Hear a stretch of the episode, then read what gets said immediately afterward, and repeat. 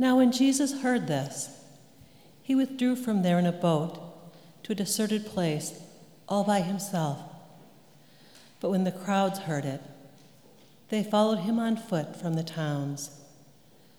When he went ashore, he saw a great crowd, and he had compassion for them and cured their sick. When it was evening, the disciples came to him and said, This is a deserted place, and the hour is now late. Send the crowds away so that they may go into the villages and buy food for themselves. Jesus said to them, They need not go away. You give them something to eat.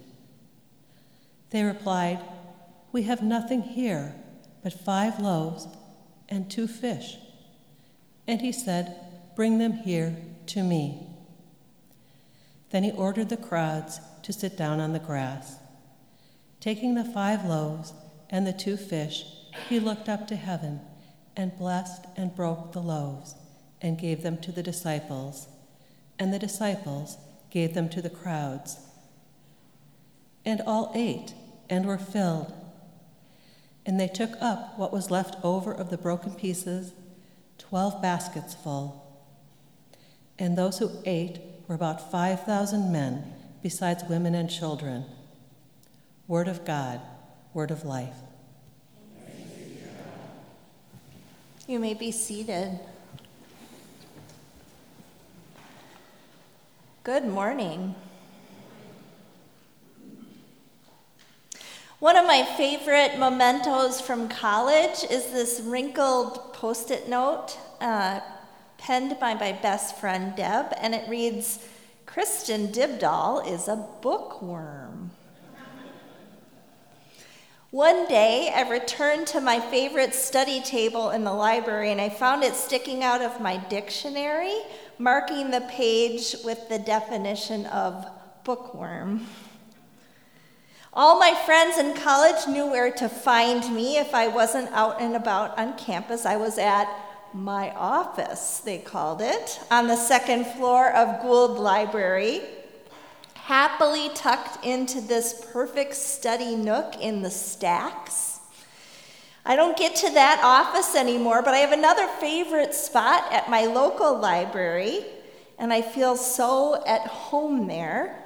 Over the years, I've thought about buying into one of these new um, hip co working spaces, but I would miss running into my neighbors and being interrupted by the occasional toddler and hearing the whir of the copy machine and the hunt and peck of uh, fingers working on a resume.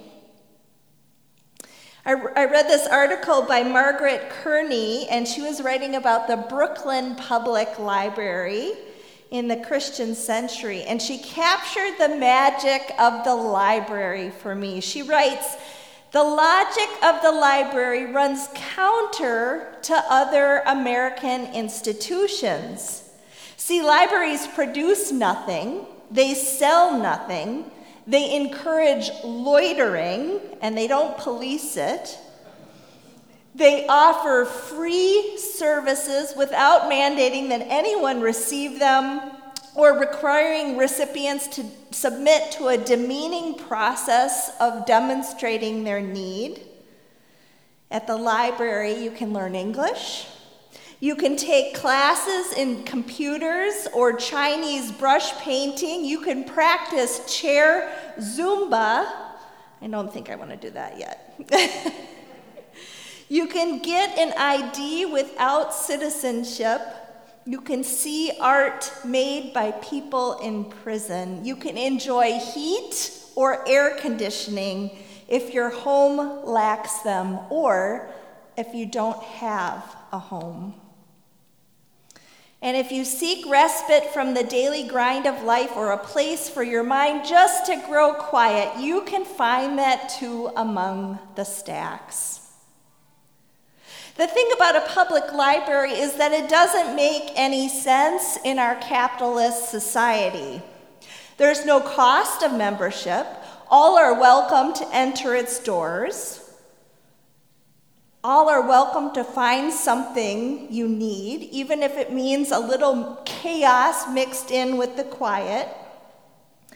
Books with all sorts of wild and beautiful ideas are procured by the library and then just lent to strangers.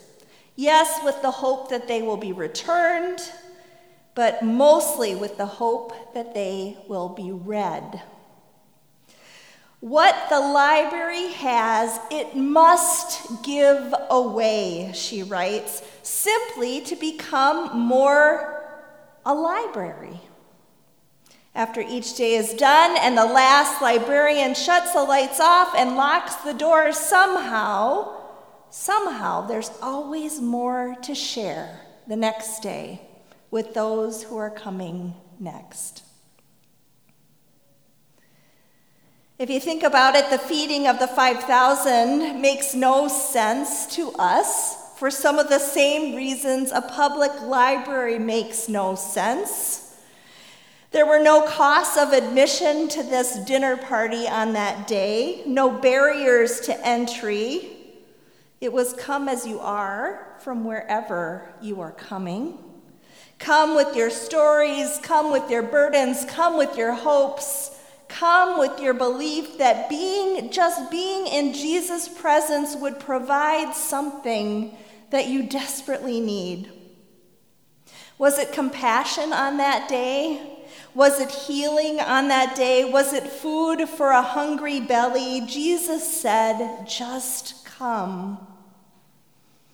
The disciples, if you notice, can't make heads or tails of Jesus' direction to keep the crowd around. I don't blame them because this, this isn't the way the system works now, and it's not the way the system worked then. Food was scarce, there were no free lunches in the ancient world, and their thought was to send the crowds back into the town to fend for themselves, and that was just intuitive. But Jesus acts in and through the power of the Holy Spirit, and the abundant food that was created had to be given away. This is the way Jesus works. This is the way God works. There's no other way but for the Spirit to create a way when there is no way, to subvert the system that says no to open the floodgates with grace upon grace until all who are hungry are filled, including the ones who would come the very next day, I'm imagining, for the basket of leftovers. It doesn't make logical sense. But this is the strange economy of the God we worship. Like the disciples, we can only see what is happening and create, being created in our midst and then lend a hand.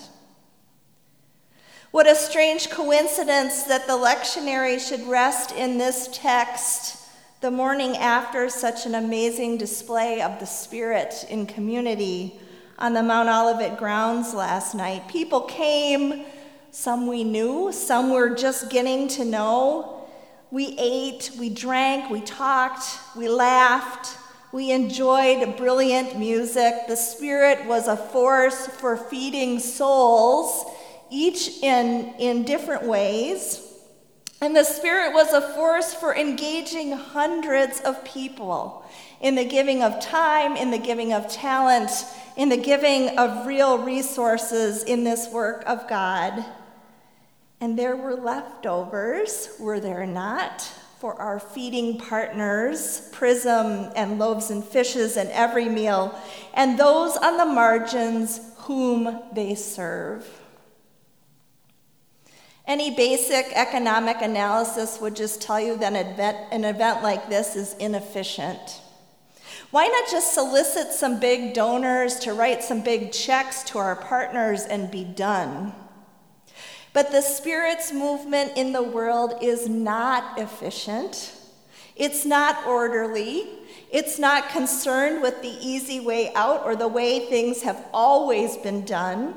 The Spirit's movement is radically concerned with being inclusive, with touching as many people as possible, with alleviating the suffering of those on the margins. The Spirit's movement is chaotic and sometimes time intensive. It's extravagant and counterintuitive. In the last month or so, we've been working our way through the book of Matthew with Jesus teaching through parables. Last week, Pastor Beth preached about uh, the kingdom of heaven is like a mustard seed, like yeast, like a treasure hidden in a field, like a net. And some scholars believe that after having spent so much energy spinning stories to try and get through to his followers, Jesus needs to act. He needs to make a huge impression that will leave a mark. And so he physically shows them that the kingdom of heaven is like a supernatural feeding of 5,000 and more strangers with but five loaves of bread and two fish. How about this parable? As promised, on a perfect summer night with no rain, no bugs, and a light breeze to keep everyone comfortable, the kingdom of heaven is like a community filled to the brim with bruised eats and beets, with leftovers to share with no- those who need them the most. Or how about this parable? The kingdom of heaven is like the Brooklyn Public Library where all it has and all it will ever have must be given away just to be more of itself. I wonder, Mount Olivet, what parable is just waiting to be written next?